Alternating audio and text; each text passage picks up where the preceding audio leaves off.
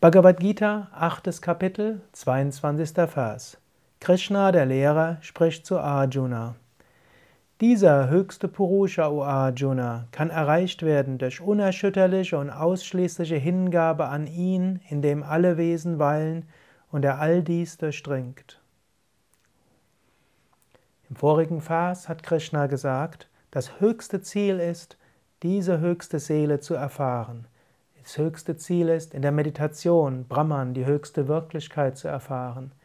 Es ist das höchste Erstrebenswerte, Gott zu erfahren.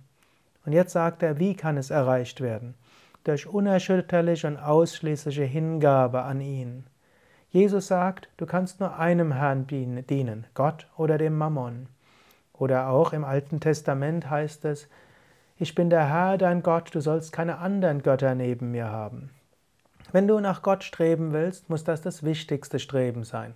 Habe keine anderen Götter daneben, wie Reichtum, wie Anerkennung, wie Vergnügen, wie Besitz und so weiter. Solche Götter solltest du nicht neben dem höchsten Gott haben.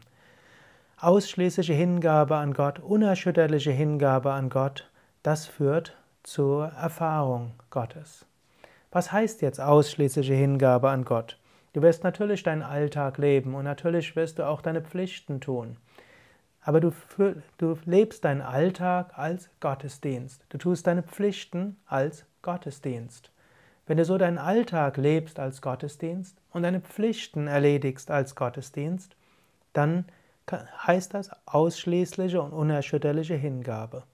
Du kannst in die Firma gehen, in deinen Arbeitsplatz und sagen, darin will ich Gott sehen. Du kannst dich mit Menschen unterhalten und Vergnügen haben, auch mit deinem Partner, im Bewusstsein. Die Menschen und der Partner sind Manifestation Gottes. Dann ist das eine ausschließliche Hingabe. Du hörst auf, manches als spirituell und manches als nicht spirituell anzusehen. Nur dann, wenn du ausschließliche Hingabe an Gott hast, kannst du ihn vollständig verwirklichen.